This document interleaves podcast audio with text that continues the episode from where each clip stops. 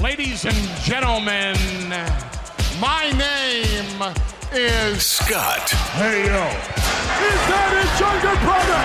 It's gonna be Jeff, The cream will rise to the top. Oh, yeah. and you're listening to all of the great action figures from our good friends at Hasbro. the fully posable Have your own WrestleMania with all your favorite figures. wrestling figure Each sold separately from LJN. podcast. And we are the Mount Rushmore of professional wrestling.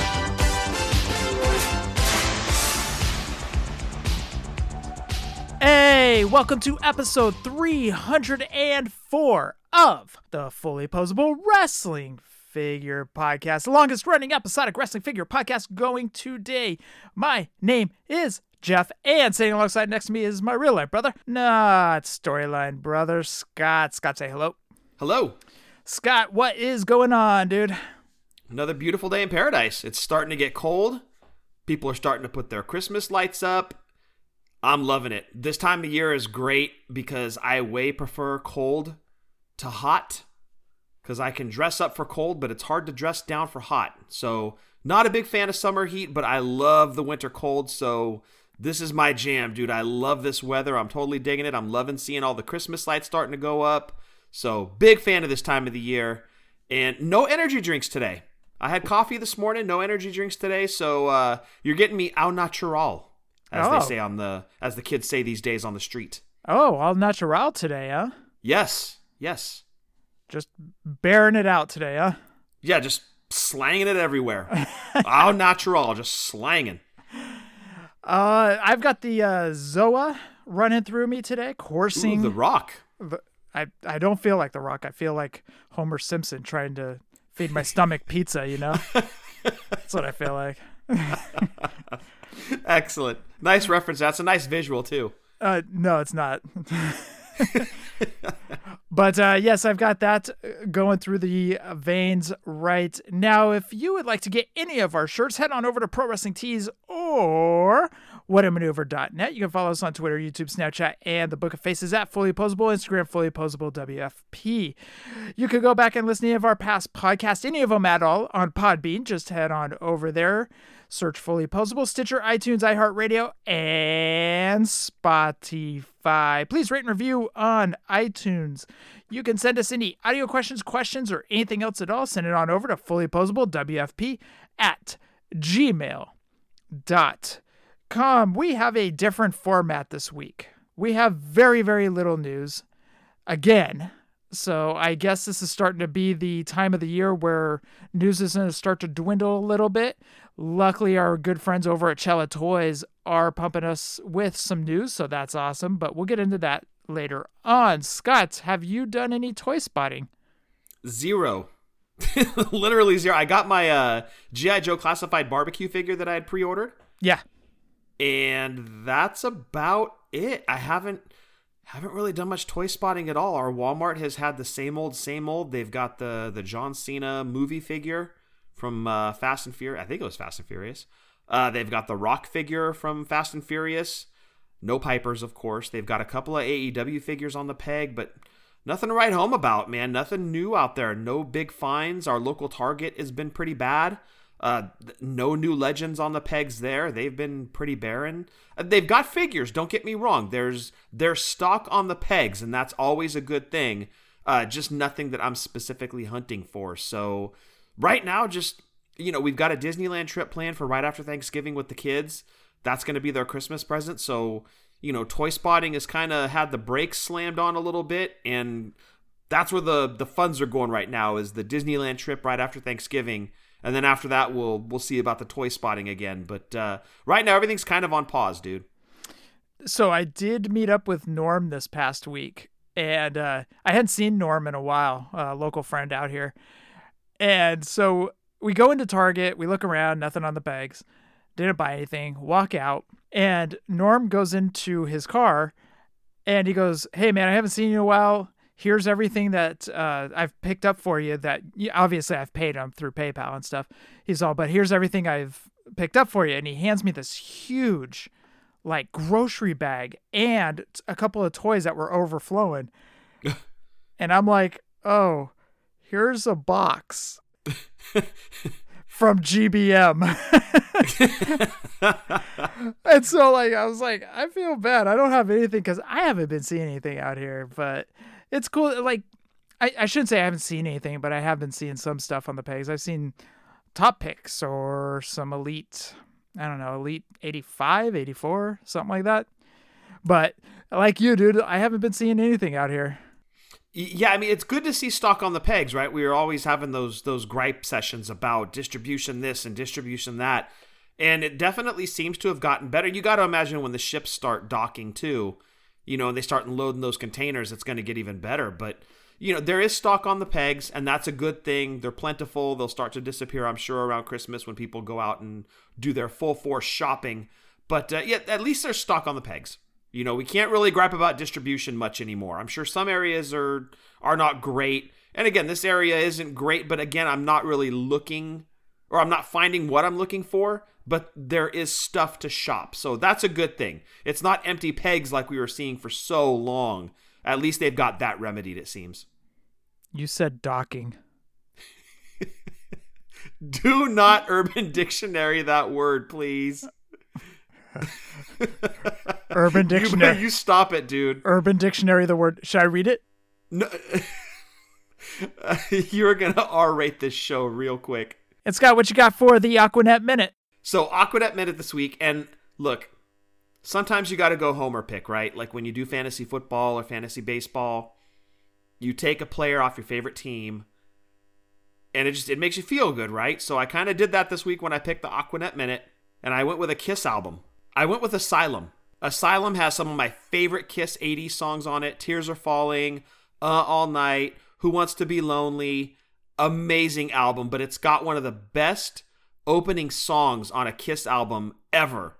In fact, it might be my favorite opening Kiss song on an album, and it's King of the Mountain. It starts out with a killer drum solo. It's like Eric Carr at his best in a studio session. Love Asylum. If you have a minute, check it out. Some great songs on there. Highly recommended. Kiss Asylum. And actually, Jeff, when I saw them this past September, they played Tears Are Falling. And that's one of my favorite Kiss songs from that era. So I was loving it when they were playing that. I had never heard it live. So it was a huge treat when they played that one, broke it out, dusted it off, played it for us. It was awesome. So definitely go give it a listen. That's my Aquanet Minute. Kiss Asylum. So I do have a funny story that kind of ties into your Aquanet minute, Scott. Tonight I was cooking dinner before Celeste got home, and I told Alexa to play Poison. Uh, the Belle Biv DeVoe song? That's what she played. I was actually asking for Bret Michaels Poison, right? See, Alexa thinks she's so smart. So she threw a change up at me, but I was okay with it. I don't mind that song. Right? And I'm like, okay, I can dig some Belle Biv DeVoe right now. But then Alexa started playing more Belle Biv DeVoe songs, right? I, I still don't see a problem with this. I, I there was nothing wrong with this. But they started playing the song Do Me. There is a part in that song where he says backstage underage. I'm like, oh, wait a second. Hold on. Wait a second here. Canceled. Boom, canceled. I mean, they they are canceled along with Winger because she's only 17. Yeah, yeah. Well, okay. Well, if you're gonna go along those lines, uh, Kiss made a song called Christine 16. C- canceled. Gene Simmons specifically has a line in that song where he says, "I don't usually say things like this to girls your age. I guess they have to be canceled." they are canceled right. now. Let's just cancel Gene. It was his song. Well, now we have to cancel Winger. We have to cancel uh, Kiss now. I mean, just Kip, just Kip Winger though, and just Gene Simmons. Uh, no, I, was, I I heard that line and I had completely forgotten about that line. Oh yeah, I did too. You're right. Because he's all backstage, underage, or something like that. I was like, whoa, yeah, whoa, yeah. whoa, whoa, whoa, easy there, Turbo. now everybody listening is singing that bit in their head. I know, dude. I know, but I continued to still listen to him because I dug that. I dug Belle Biv DeVoe back in the day, so I was like, all right. Definitely, yeah, loved Belle Biv DeVoe. Yeah. So, anyways, I was listening to that tonight, and I thought I'd throw that in for the Aquanet minute. That's hilarious. So you're trying to listen to one genre. Alexa's like, nah, you want this instead. And guess what? You did want that instead. As the great Bob Ross would say, that's a happy accident. or a happy little accident. Oh, great point. Great point. So, again, we're just going to jump right into the news. Cella Toys. Make sure you guys follow them on all their social media platforms Twitter, Instagram, at Cella Toys. They showed off their fir- series one of their megastars and their series two of the megastars. Their series two is Haku, T- Tongaloa, Gangrel, Luna, Atom Bomb, Big Daddy Easy, all of the BWO, Stevie, Nova, and Blue Meanie, and Giant Haystack. So make sure you check all those out. Those are all coming in retro form. Love those guys. Can't wait for their figures. And on top of that, they're already teasing us for Series 3. So I'm excited for all of those figures. Plus, Series 1 has Dynamite Kid. So anything British Bulldogs, I'm here for. Absolutely. And I can't wait to see what that finished Luna looks like. I'm excited about that Haku. Cella doing big things, man. I'm loving it. Oh, especially with the crown too. Yes. Uh, we talked yes. we talked about this last week uh, because we talked about the gangrel with the hand with the cup. Dude, I mean these little little accessories just make a figure like that. Yeah, well, the accessories and then the hand being able to hold the accessory. It's just, it's perfect. Like, those Yeah. are the attentions to detail that Hasbro paid to the WWF line, and now Cella's doing it. So, great to see him following in those footsteps. Uh, Hasbro could have done some things a little bit better, you know. Well, of course. Yeah, I mean, you can always look back on a line and go, they could have done this, they could have done that. So, you know, there's always going to be that. And who knows, Cella might have that at some point too, and they might look at it and go, man, I wish we had done this. But they are definitely on the right track. What is something that Hasbro could have done? They could have put arrogance with the model. Oh, great call. I mean, they always did great accessories that made sense, right? The Bushwhackers hats. The Bushwhackers hats, the barber shears, Boss Man's nightstick. You know, the list goes on. Jake's snake. But why didn't they have arrogance with Rick Martel? That didn't make any sense to me. Would they have been able to do the Brainbusters? I think the Brainbusters left a little bit too early.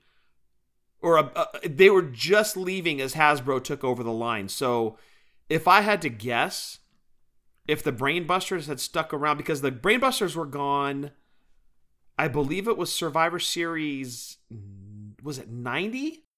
No, no, no, it was 89. Right? Because by WrestleMania 6, they were gone, and WrestleMania was March of 90 or April Oh. of 90. Yeah, and, and Hasbro probably already knew that they were getting the license, so they probably already had Series 1 mapped out. Yes, exactly. So that was done. So I would imagine even if they had gone to WWF and said, "Hey, we want to do the Brainbusters," they would have been told no because they're on the way out. Because I, th- to the best of my knowledge, Arn and Tully gave the WWF notice that they were bouncing. Tully's failed drug test aside, they had already notified WWF they were leaving. My guess is that would have happened around August or September of '89 because by Survivor Series they were gone. Right, that was Arn's last match. Tully failed his drug test, so Bobby Heenan had to fill his spot in the Survivor Series match. And I would oh, imagine, that's right. yeah, and I would imagine that because the Hasbro line was around summer of '90, that that dropped. It was like April, May, June, somewhere in there of '90. I want to say. I think you're right. So series one would have been mapped out. They would have had the sketches done, all the mechanisms figured out in production. I would guess late '89, early '90. So yeah, for sure. Even if they had pitched the Brainbusters, they'd have been like, "Nah, you're not getting them." I mean, even if they had been like, "Okay, let's make them," as soon as they turned in their notice, I would imagine they would have been pulled. But it makes you wonder if there were some sketches out there, like, "Hey, this is what we're thinking." Like, here are some sketches of guys. I, I honestly think that they had Series 1 mapped out, and it was, uh, they basically knew it was going to be Warrior, Hogan, Rude, Boss Man. They had their guys already mapped out. Yeah, yeah, and I guess the tag team they chose was the Twin Towers and Demolition. So, yeah, I guess the Brainbusters would have missed the cut on that. But man, it, honestly, as great as that Akeem figure is, is it blasphemy to say I'd kind of rather have the Brainbusters in Series 1 than the Twin Towers? No, not blasphemous at all. I don't know. I love that Akeem figure. I do. But but, but again, like you said, they were gone late 89. Yeah. Yeah, I don't even know what body types they would have used. I would have I would imagine that Arn would have been something along the lines of what Hacksaw Duggan's mechanism was. and that Tully would have been something along the lines of what like uh, the Macho King figure was. When did they start doing the straight arm clothesline? Because Macho Series 1 had the double arms up and down. I would think that Tully would be like that. Oh, maybe, maybe you're right. Because I want to say Series Two had somebody with that. Arn, I could see with the spring punch arm or something similar like that. Oh, maybe you're right. Yeah, he did have a good right hook, so or a good right hand. So maybe that's true. Technically left hand because he's left handed. Oh yeah, sorry. Yes, you're Yes. right. So yeah, maybe he would have had the punchy arm. You're right. Yeah. But man, No, I'm I'm no, his left. Thank you, Jeff. You're welcome. I understand what you're saying. this computes with me. Thank you. You're welcome. I mean, I hate to second guess what was a great series one, but I actually prefer the second Boss Man figure to the first. And as long as they'd give me Akeem in the next series, I would gladly swap out the Twin Towers for the Brainbusters. Gladly. That's if they would have lasted longer in the. WWE. Yeah, yeah. And it's a shame that they didn't because I thought that they were great in the WWF. But unfortunately, we we never got him. We didn't get him in the LJN line, which I guess instead of pointing the finger at Hasbro, pointed at uh, LJN slash Grand Toys. Like, I think they were just kind of phoning it in, dude. uh, maybe. But I mean, they got there in '88, right? So there was time. They could. I mean, yeah, they were they were already gearing into the black cards at that point. But I mean, I don't see why they couldn't have made an appearance in the last series. Okay, but when was the Powers of Pain? Were they 87? Powers of Pain. Uh, yeah, I want to say late 87. Be- well, no, they weren't there in 87 because Survivor Series 87 was the inaugural one. Powers of Pain were at 88. That was their first. That was their first Survivor Series, but they were there at SummerSlam. They were there at SummerSlam 88. Okay, so they had Warlord in the Black Card series. Correct. And the Brainbusters wrestled the Heart Foundation, I believe, at SummerSlam 88, right? Or was that 89? See, I'm, I'm losing track. Oh man, it's tough to get old. It really is. Okay, I'm forgetting who the Brainbusters wrestled at 88, but I'm pretty sure they were on that card. No, because they dropped the titles to Back to Demolition, right? Yes, correct.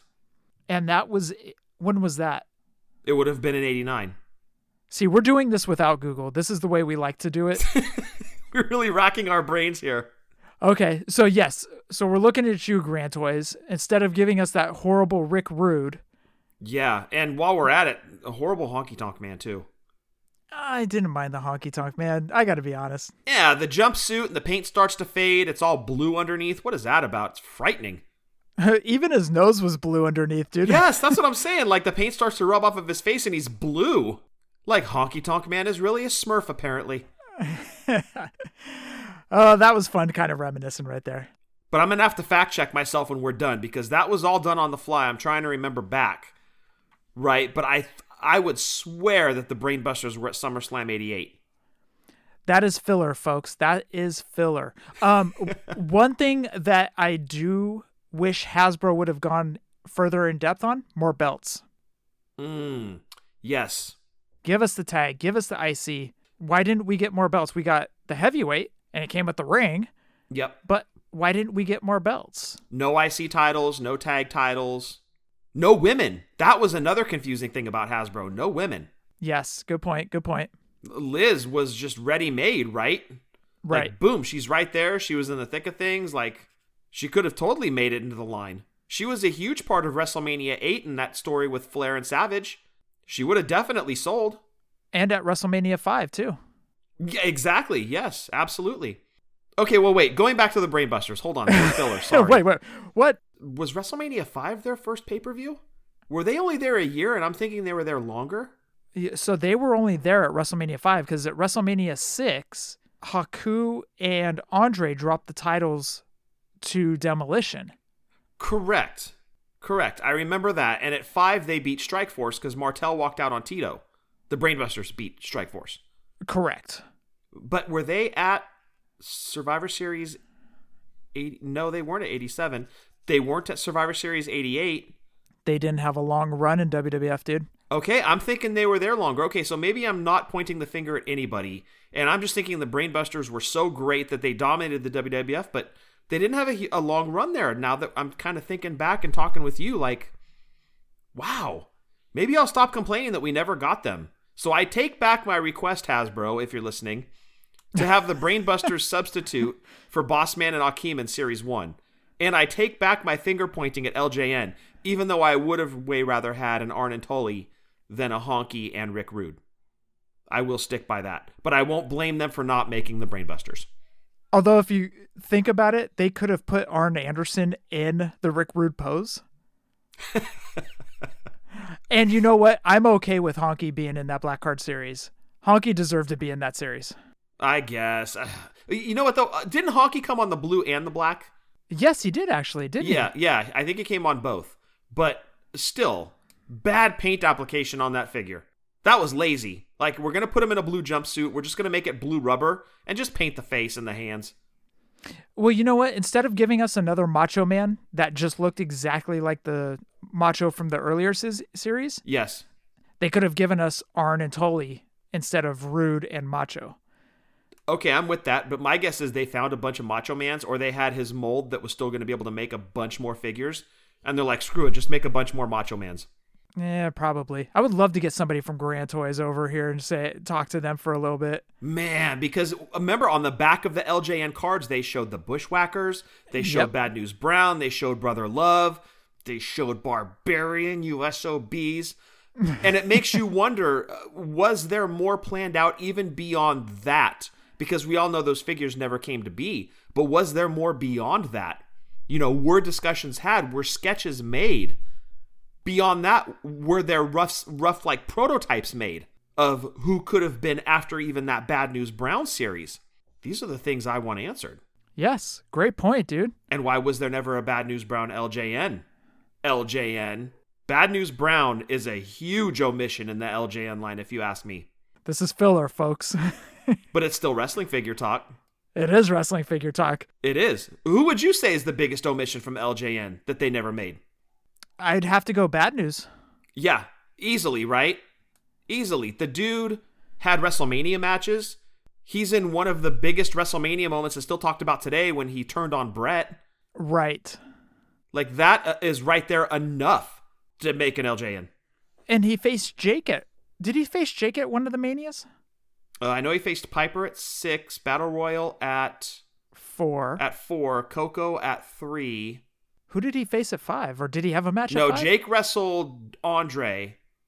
Oh, that's right. John Studd was the uh, ref. Oh, I think it was Bad News and Hacksaw at five. Oh, okay, okay. Yeah, I think it was Bad News and Hacksaw. Dude, he was there for a while. Yeah, he should have had an LJN. Man. I mean, I understand why he didn't have a Hasbro because he wasn't at seven. WrestleMania 6 was his last WrestleMania. Correct. But there's no reason that uh, he was at WrestleMania 3. Like right. LJN, he was right in LJN's wheelhouse to make a figure of, and they just they never did. And I have no idea. I've seen some great customs, but that to me, I think is the biggest omission in the LJN line. No bad news. Brown figure is a damn shame. Agreed. Yep. We got a classic superstars. We're getting our blue blood boiling. Yeah. Come on, Mattel, give us a bad news Brown. Atone for LJN's mistakes. Hold on. 80s papers here. 80s 80s uh, Steve Ozer papers here. Okay, I'm listening. If he is available to, it's the same. it's the same song and dance with you. 80s paper. they just copied and pasted. they just copied and pasted. Screw okay. your Control C and Control V. okay, but who speaks for Bad Bad News Brown now? I wonder.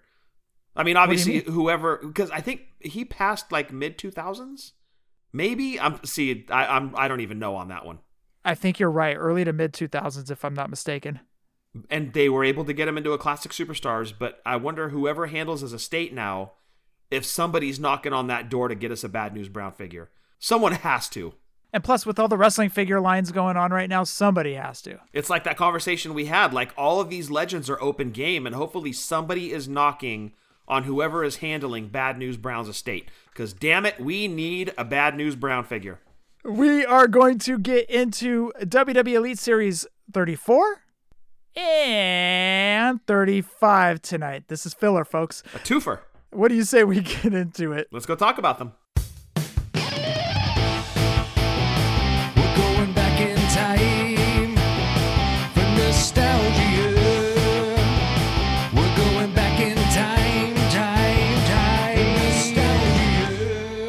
Before we jump into these series tonight, 34 and 35, we want you guys to head on over to WrestlingFigureDatabase.com and follow along while Scott reads off these two series.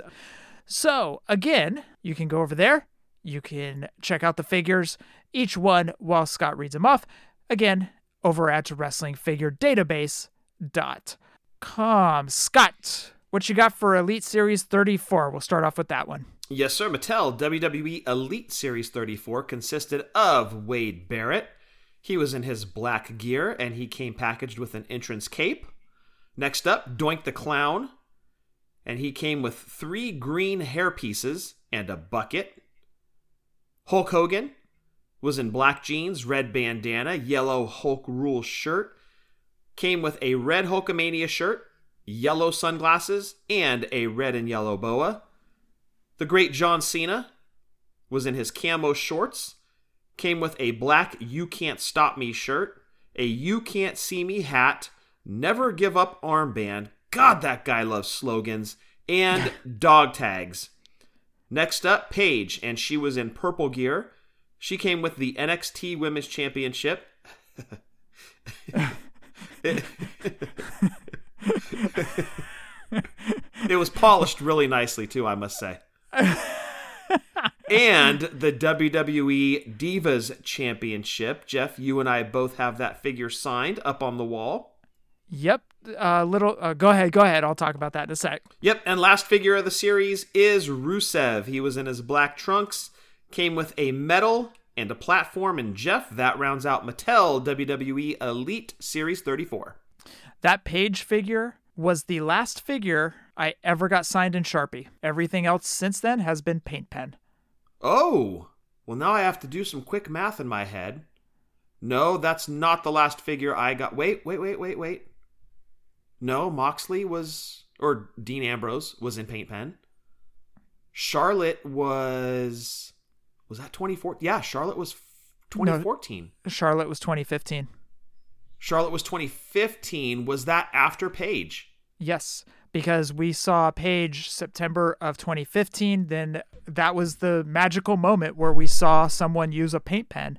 And that's the moment where we were like, what was that? And how do we get one? And then I messaged you one day at work and you're like, dude, I think those things are called paint pens. And that's when I started doing research and buying hell of them and realizing which ones I liked and which ones I didn't like. And it still continues to this day. Okay, so Charlotte then, the Charlotte Basic was the last figure I got signed in Sharpie. You should have that one in uh, silver paint pen. That was silver paint pen? It looks like Sharpie to me. No, it should be silver paint pen because you and I were, that was the same night. It was Dean Ambrose and Charlotte at RenoCon. That was a few months after the whole Paige thing.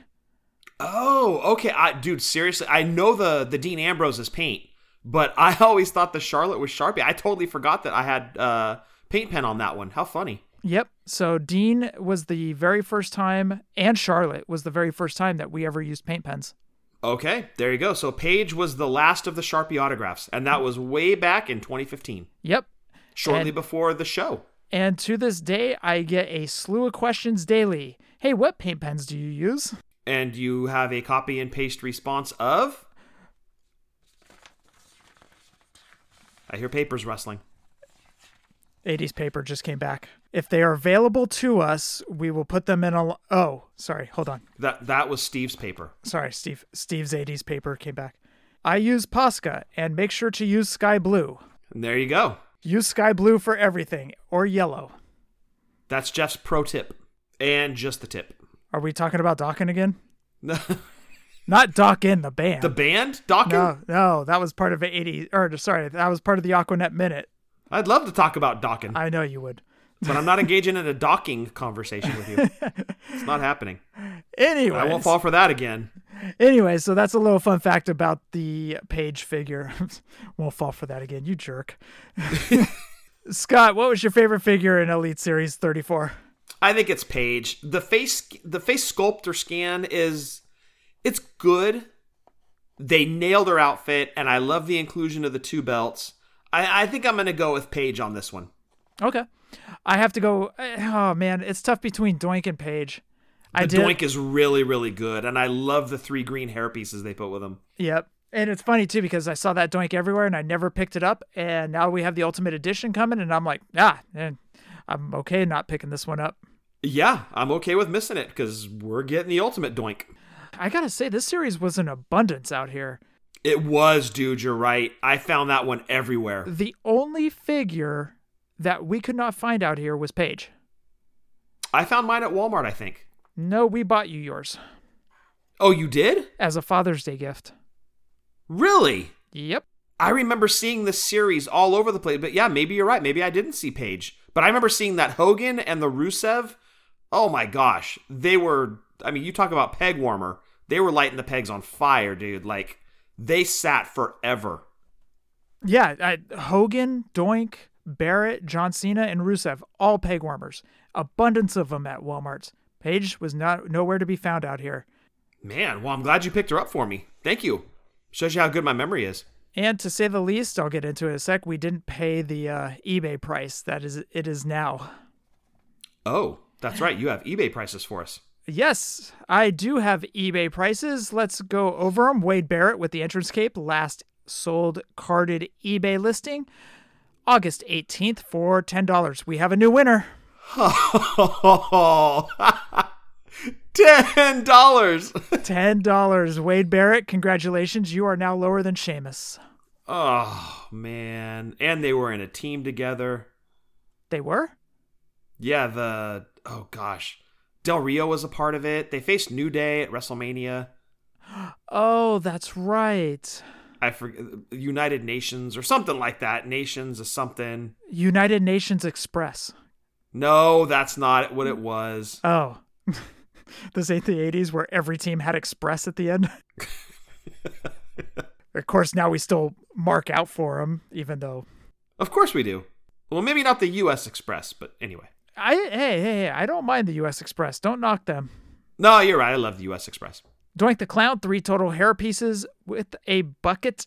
Last sold eBay listing November 4th for $57. Now, here's the funny part that same Doink carded, one sold the day before on November 3rd for $75. Hulk Hogan with the two shirts, the BOA, last sold eBay listing October 29th for $61. Wow. Oh my gosh. It kills me, dude. I saw this figure everywhere. $61. Wow. Okay. John Cena shirt, dog tags, and hat. Last sold eBay listing carded September 27th for $36. Paige NXT Women's Championship Divas title. Did I put to tail? I put to tail. I misspelled title. Public schools. It's okay.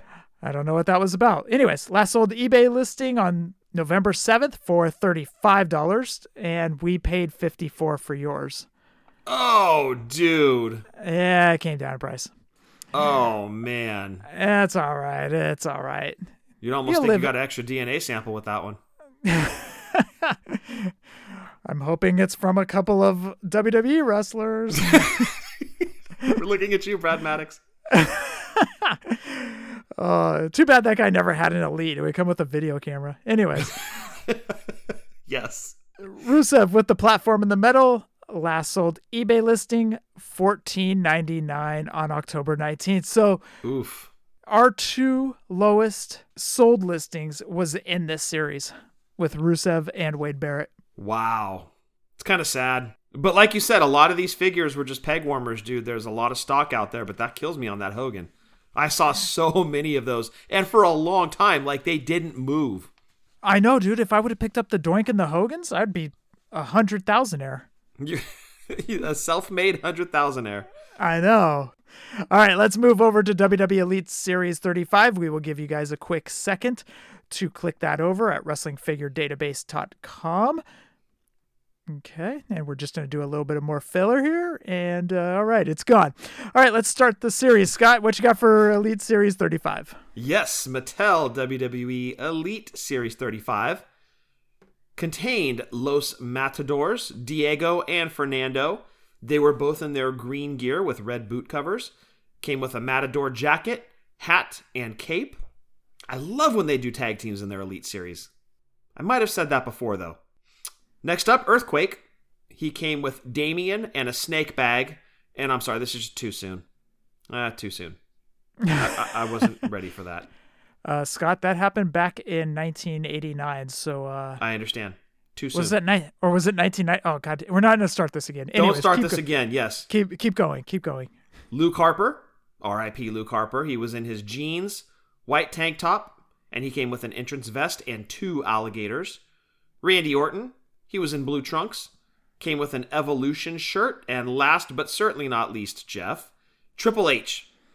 He came with a red, man, it was almost like a red all around cape, entrance armor, and crown, which were gold. And that rounds out Elite Series 35. I believe the Triple H was from WrestleMania 30, if I'm not mistaken. That was 30 when he faced uh, Daniel Bryan? Yeah, I think so. I think that was uh, WrestleMania 30. Okay. It's funny to see Fernando and Diego in this, but they gave us a tag team. So, like you said, we got a tag team out of this. I thought the figures were really good too. I mean, say what you will about the tag team, it was kind of a ridiculous gimmick, but I thought that the figures were really well done. They were well done. Unfortunately, they sat everywhere. Oh, of course they did. Yeah. But great job by Mattel on those figures. Yeah, f- favorite figure in this one, I'm going to have to go Earthquake. I thought they did a killer job on this Earthquake. Really, I thought you would go Triple H. I thought you loved that figure. Uh, well, my favorite figure is the one with the brown. Or maybe it was the brown one that. No, because I think that one was 27, if I'm not mistaken, where you wear the brown. Okay. So this one I think is from 30. Don't quote me on that. But anyways, uh, I do love that Triple H, but I love the one with the brown more. There's something about that Toys R Us exclusive with mask and the brown cape. There's something about Oh, that. yeah, that one. Okay, that's your favorite.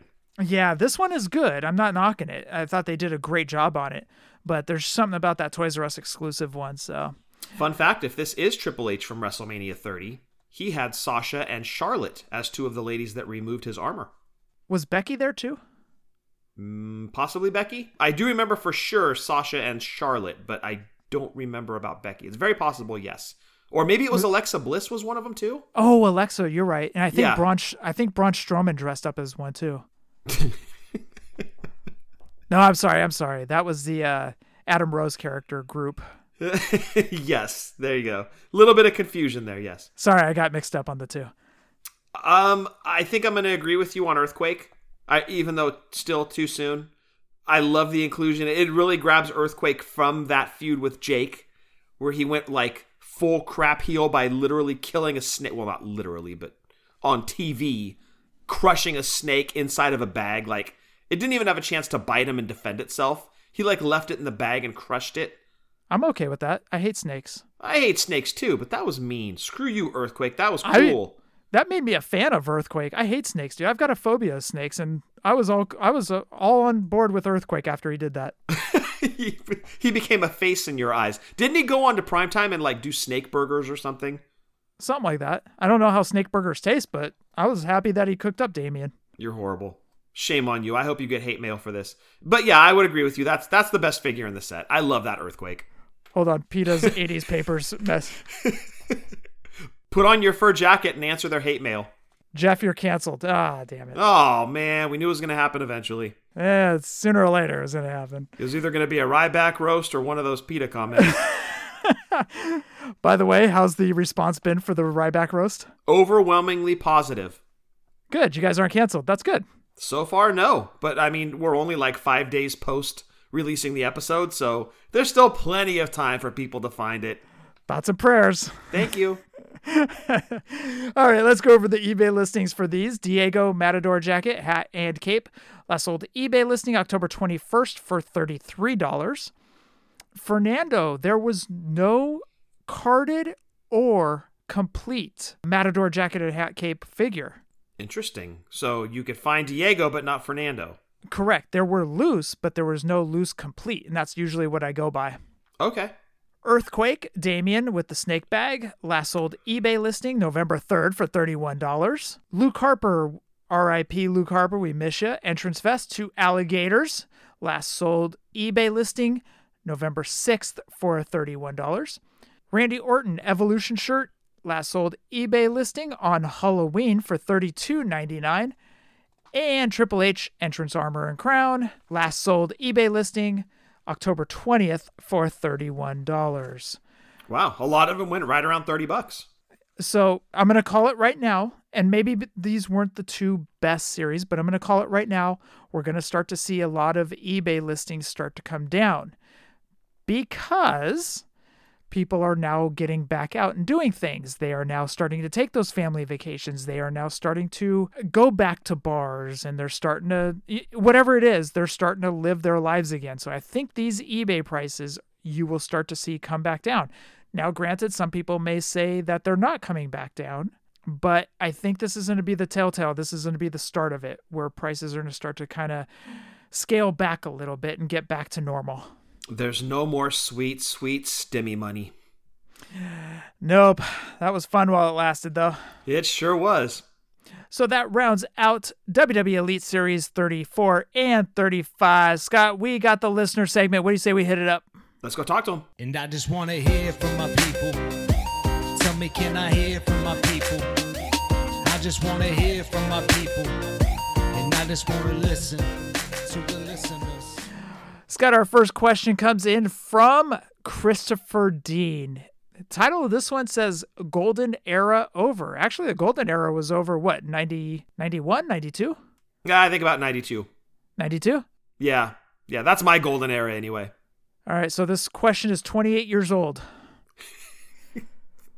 Young Christopher sent this to older Christopher. One day there will be a wrestling figure podcast. What? you can send them questions. What is a podcast? All right, Christopher's question says Hello, guys. It's a really sad week in wrestling with the equivalent of a couple rosters having been made unemployed. With all the content out there, it seemed like a new golden era, but this seems like a setback. Unfortunately, not everyone will get a new contract or may want one. How do you see these names bouncing back or having struggles as AEW can't take on everyone? Will another company rise up? Take care, Christopher Dean. I think a couple names are going to be okay.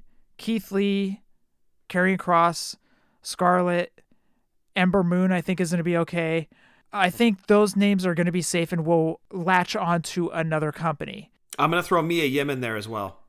Mia Yim as well. Yeah, good call. I think they're going to latch onto another company and they'll be okay. I think there are other names that were released where they're going to really have to do some reinventing or come up with something that, you know, is unique or gets them over, you know, like starting a wrestling figure podcast, you know, that made Scott and I unique when we started a wrestling figure podcast, you know, that was, it was something new. It was something that nobody had ever thought of. Uh, but I think that the names that are going to be safe for sure is Karrion Cross, Keith Lee, Scarlett, and Ember Moon. I think Ember has a bright future in front of her. I, we definitely have not seen the last of Ember. What about Nia Jax though? That's the one that I I can't really I can't really figure out what's going to happen with her. That is the biggest question mark of the releases. Is anybody going to want to take her in? Is she toxic? Is you know, we don't know because we're not backstage, but you know, we have seen instances where she has hurt people. Uh, Quite a few instances, yeah, and allegedly intentionally on some. So we'll leave it at right there. So I don't know if anybody wants to touch that. Somebody may bring her in, may see something in her, and may bring her in for a couple storylines, but long term, I don't know. Do you think maybe for some of these names, and not necessarily the bigger names like you mentioned, because obviously they're going to have a home somewhere, right? Like New Japan or like Impact, AEW, of course. Somebody is going to want the bigger names on their roster. Totally understandable. Do you think some of the other names should go the route of, say, like PWG or some of the stronger independent promotions that are out there? maybe try to build their names back up through really, really good showings at those types of shows. And And that's eh, I was gonna say it just says like PWG is a perfect example of like really being able to reinvent yourself because you have a great showing at a PWG show, people are gonna start talking. Your name's gonna be out there again. Then you have another really good showing at a PWG show. You know, your wings are going to start to spread a little bit. Now you're going elsewhere based on what you did with PWG. That may be a great way to go for some of these names. I think that's where a lot of people are going to have to go is have good showings, reinvent themselves, reinvent their character, um, come up with something new, something unique. I think that's where they're going to have to go, and and that's the route that they now have the freedom to go. You know, if they go out with this new character and it's not working, go right back to the drawing board and try again Yeah. if you go out there with a character that is working and you have great matches, now you're going to get on a lot of people's radar. You'll get on AEW's, Impacts, New Japan's, uh, NWA. You you'll start getting bookings. I hope you're right. I really hope that you're right. And the interesting thing too is WrestleMania seems to be going the way of two days now. Yes, It really seems like that is we we would kind of call out Mattel a little bit for what was it, cash grabs? right. When, you know, specifically like a defining moment Shinsuke Nakamura figure, for example. But does this two day thing that they're doing with WrestleMania, does that seem like kind of a cash grab? Like, hey guys, we book a stadium for one day, we make X amount of dollars. But what if we book it for two days and make two X amount of dollars?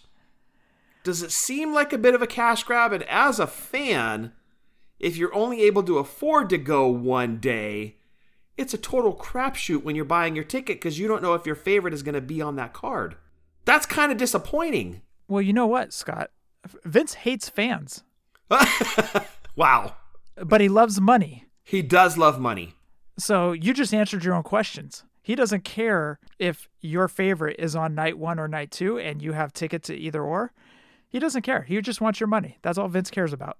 So, with that said about the roster cuts, if they keep purging the roster like they have been, are they even going to have enough people to fill two days? Oh, yeah. They'll be fine, dude. Man, I, I don't know. Four hours a pop. That's putting together eight hours of wrestling. Well, you got to figure before each match, they have to throw in a 45 minute promo package just for the build up to the match. Yeah, or some backstage shenanigans with the Old Spice guy or whatever product they're plugging, and Right, right. or have the Miz and Morrison come down and do some stupid shtick in the ring like they did at SummerSlam. Ugh.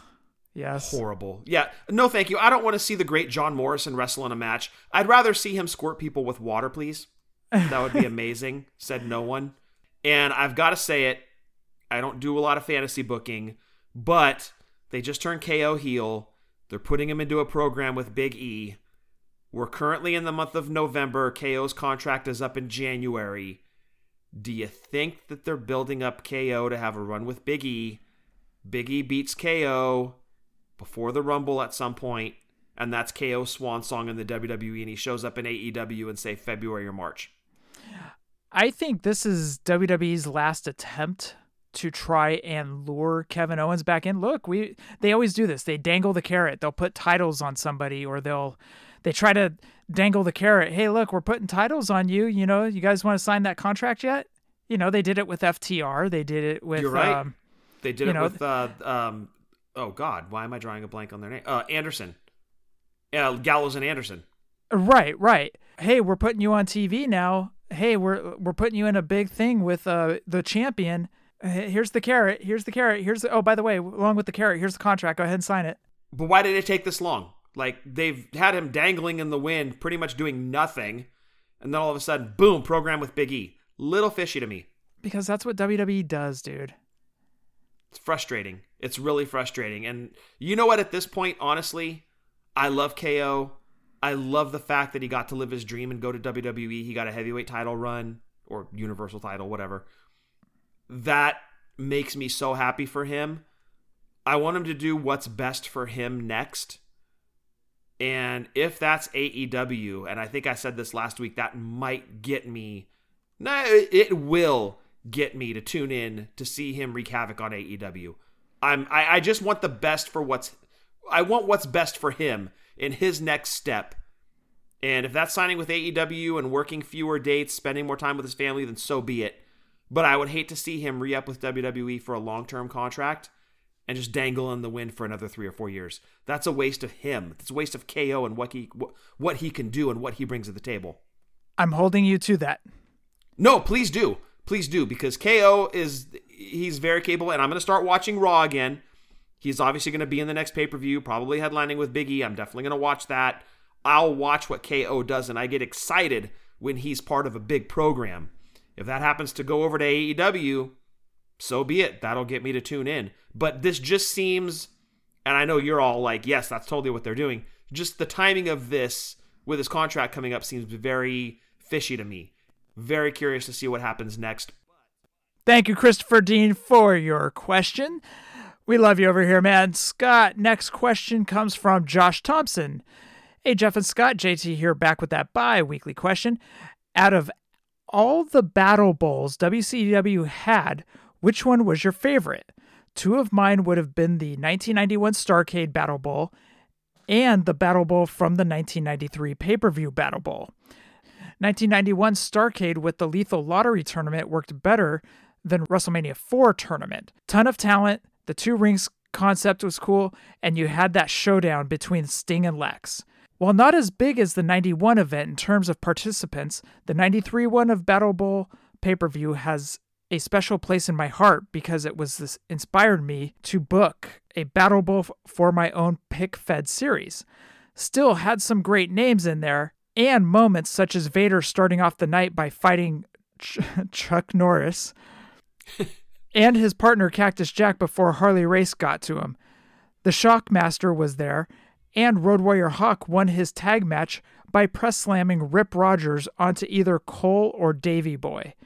Remind me again why nobody besides Impact has tried bringing this concept back. Well, JT, I'll be perfectly honest. I don't really remember the Battle Bowls. We haven't gone back on. That's one of the ones that's on our list for drunk wrestling history to go back and review because we do a lot of early 90s late 80s, mid 90s WCW pay per views. And Battle Bowl's definitely one that I want to get to, but I don't have a great recollection when it comes to the Battle Bowl events. I know we've talked about them before in terms of the concept because I was a huge fan of that. Basically, drawing names out of a hat. I know it was a little more elaborate than that, but in essence, drawing two names out of a hat, like, boom, here, you guys are a tag team and now you're going to face draw two, two more names out of a hat you're going to face these two guys i loved that concept and i 100% agree that somebody needs to pick up on that because it would make a great standalone pay-per-view i think and then like the winning team gets like a tag title shot or the winning team faces each other for a heavyweight title shot something to that effect.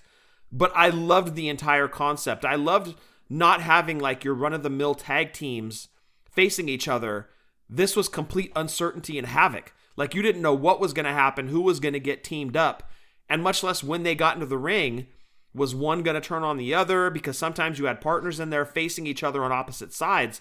It was a great concept and I loved it, but I don't have a great recollection when it comes to those pay per views. I haven't rewatched a lot of them.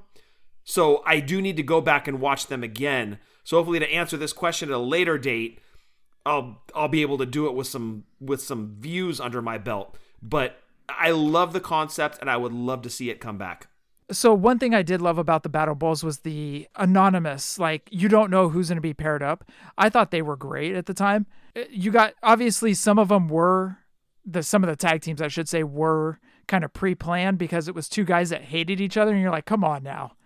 Yes. Yes, there was some of that for sure. It was some of it had to be scripted. But then like there were those ones where you're like, "Dude, I really think that this was just drawn at random." Right, right. My other favorite thing is this is kind of like what I used to do with LJN figures. I would have the pile of LJN figures to my right, and I would turn my head to the left and close my eyes, and I would start to feel for a wrestler. And I'd be like, okay, I'm going to pick this guy. And I pick it up, and it's like Honky Tonk Man. And I'm like, okay, his tag team partner is going to be, and I'd feel around. Now, of course, LJNs are in one pose, so you can kind of guess who is who. Yes. But but you're kind of sitting there like, okay, I'm going to grab this guy. And it's like Macho Man. And you're like, okay, Honky and Macho are pairing up tonight. And they're going to face, and then you start to feel around again. That's kind of like what I was doing with the LJN figures back in the day. And I would have random pairings like that. And then sometimes I'd be sitting there, I'm like, okay, this does not make sense. And I just can't compute this in my head. So I just have the match like two minutes squash match and then throw them back into the pile. You know, everybody back to the pile. Back to the pile. so, anyways, the Battle Bowl concept was kind of reminds me of that. Yeah, that's a great point, dude. Sometimes you did play figures like that where you just grab grab like two names at random, or you grab like four at random, and you're just like, boom, these guys are gonna face each other. It was a great concept, um, and I don't know why nobody else has really picked that up yet. And I think someone should. I thought it was fantastic. I loved the whole idea. And yes, JT, that is on the list for us to review for a drunk wrestling history. I don't know what year yet, but uh, that's definitely one I want to go back and watch. I think we'd have a lot of fun with that one. Thank you, JT, for your question. And Scott, that rounds out episode 304. We want everybody to check out WrestlingToyTracker.com. Over there, you can check out the card and loose prices of LJN's Galoobs. Hey, you know what? Maybe Hasbro got lazy and thought, you know, Galoobs just put out a bunch of titles on their wrestlers. Like every figure came with a belt. So they can use those on the Hasbros. Maybe that's why they didn't put more belts in. Uh, quite possibly. Quite possibly. It's a conspiracy theory. but it was all the same title. So you're going to have two tag titles and an intercontinental title looking exactly the same? Hasbro didn't give an F. They really did. They're like, these damn kids can just use their imagination. Screw them. but going back to Wrestling Toy Tracker, you can also check out the prices of Defining Moments Retros, Just Toys Bend-Ems, and I think I missed something in in there. Anyways, check out WrestlingToyTracker.com. Also, check out our buddies Breaker and Bane over at Breaker and Bane's Power Hour. They talk retro talk, wrestling talk, everything under the sun, comic talk, whatever it may be. They're talking about it over there at Breaker and Bane's Power Hour, along with TB Toycast with Breaker and Travis. And guess who was on You Know It's Fake right this past week, Scott? I heard that would have been the great Nate Paro. It is. It is. The great Ring Skirts was on there. So check that out. We always love hearing that sweet, velvety voice of Nate Paro. All around great, great dude. He really is, man. Yeah, no, Nate's an incredible person. I really, really like Nate a lot. Great guy. Heart of gold on that guy. No, that's no joke, dude. Seriously. No, I know. That's why I said it. I know. Say it again. Heart of gold on that guy. There you go. Do you want, do you want more from? You want it from the diaphragm? when did you install your diaphragm? when I was docking. Uh, I see. I see. Thank you. Now stop. Sorry. Full stop. Knock it off. Also, also, check out our buddies over at Doing the Favor. Eric and Barry have a fun sports show, a fun wrestling show, and they have a great website going on where you can go over there and check the UPCs and SKUs for Brickseek and Popfinder. That links up to Target and Walmart. So again, check out their website, doingthefavor.com. But while you're over there, check out their awesome shows. Check out our buddies over at the Positively Pro Wrestling podcast, Steve and Eric. Steve's heading to Dallas, dude. Oh, he is he's going to WrestleMania, huh? Y- yep, and so are you. That's what the wife keeps telling me. Yep, that's what's happening. I'll see you in Dallas. it's going to be a long walk for me. but in the meantime, between now and Dallas, I want you to listen to every Positively Pro Wrestling podcast there is. Also, our good friends Seth, Sheena, and Marco have a fun show over at the Chick Foley Show. Justin, we missed your question this week. We will get to it next week. But in the meantime, check out his show, Wrestling Cheers, that covers AIW. Check out our buddy RJ over at Ringside Rant. Also, our good friends Marty and Rucker over at Boots of the Face. Tim's pulling up a chair with someone from the Fig Life community. And Scott, I don't think you have anything this week, do you? We do actually. Yes, we have a follow-up episode to the uh, roast. Yes, to the roast, which was our series or season two. Excuse me, our season two finale. Well, this is our series three premiere episode that just dropped this past Friday. Did Ryback send in something? I kind of hope that he does. I thought, look, uh, okay, I don't want to pull back the curtain too far, but quote unquote, Ryback makes his appearance at the end of the roast and defends himself and gets a few shots off. So, good job, Ryback. He did that during the roast. Correct. Yes. So I, And he I hope that he that not quote unquote Ryback sends in a response. That would be amazing. Like when Virgil retweeted the episode that we put out about Virgil. It would be amazing if Ryback could do something of, along those lines. Oh, that would be hilarious. Yes, but the episode that dropped this past Friday, we review WrestleMania 4.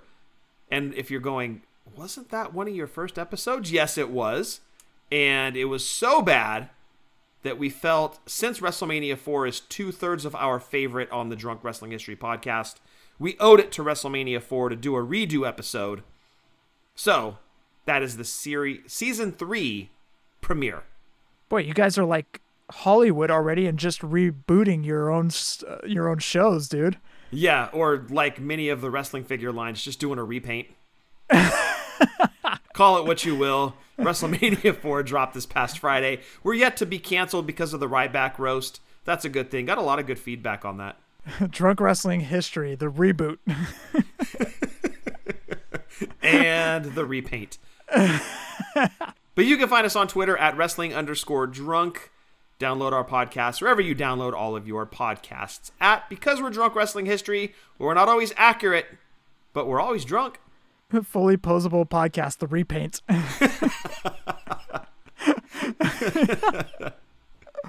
oh, that's good, dude. The top picks series. Uh, also, check out our buddies Marty and Sarah Love Wrestling. And every single day, Ryan Buds does trivia. Buds, Scott, roll call. Yes, gonna throw it out to Jason Wolf. He's our artist and he should be yours too. If you need artwork, Jason is your guy. Hit him up on his website. That is Doyle, D O Y L E, draws.com. Get in touch with him. He'll do some amazing artwork for you. You will not be disappointed. But also check out his custom Hasbro figures. I can vouch for them.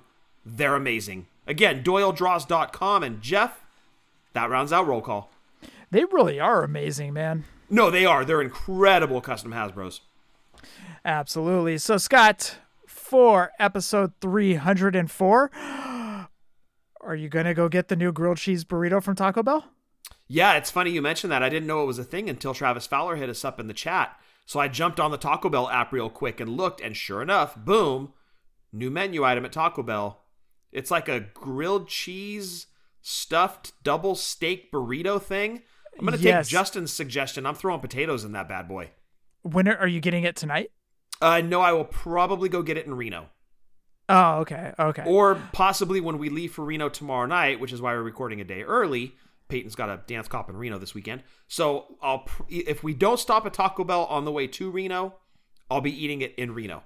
By the way, while you're in Reno, you should find a vintage toy shop. Just see if there's one around. I'll Google it for sure. All right. Well, you'll Google it, but will you go to it? Uh, yeah, because I'll actually have some downtime on Saturday Okay. because Peyton and Shannon are going to be at a, a thing at I think it's the convention center. It's where we went for the Wizard Con. Oh, That's okay. where the the event is. So I'll have some downtime Saturday. So if I find a vintage toy shop, I'm definitely going. Okay. And uh, the Reno Con is next to the Atlantis, which has the awesome sushi buffet. So Which if we're hitting Saturday night. Oh, okay. I was gonna say if you can't find a vintage toy shop, just head over to the Atlantis and just start eating sushi. Yeah, you know, I might do that sushi buffet two times in a day. Um, my man. Living my best life, dude. So Scott for episode 304. Anything else? Stay safe, stay healthy, Fig Life since 2016, and happy toy hunting. I want to thank everyone for listening to episode 304. Hashtag Fig Life. Adios.